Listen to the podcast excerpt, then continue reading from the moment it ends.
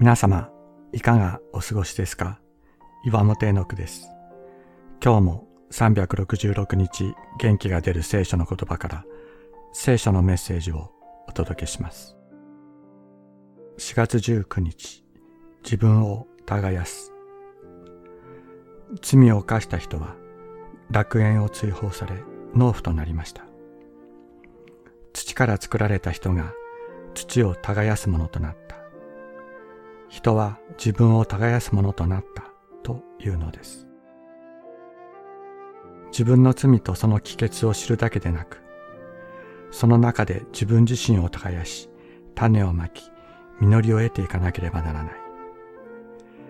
しかし、罪の中で苦しむからこそ、人は創造の技に参与するようになったのです。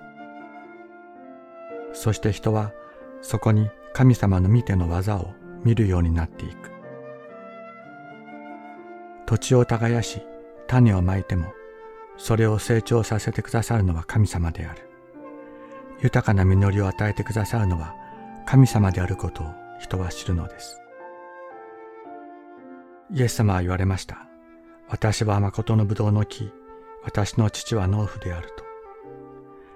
人は一人ではない。自分を耕さなければならない私と共に、この堅くなな心を耕してくださるお方がいる。自分一人では掘り起こすことができない心の中の大きな石。これを一緒に取り除いてくださるお方がいる。今日もこの方の見てが私たち一人一人の中に伸ばされるのです。人は自分がそこから取り出された土を耕すようになった。創世紀三章二十三節。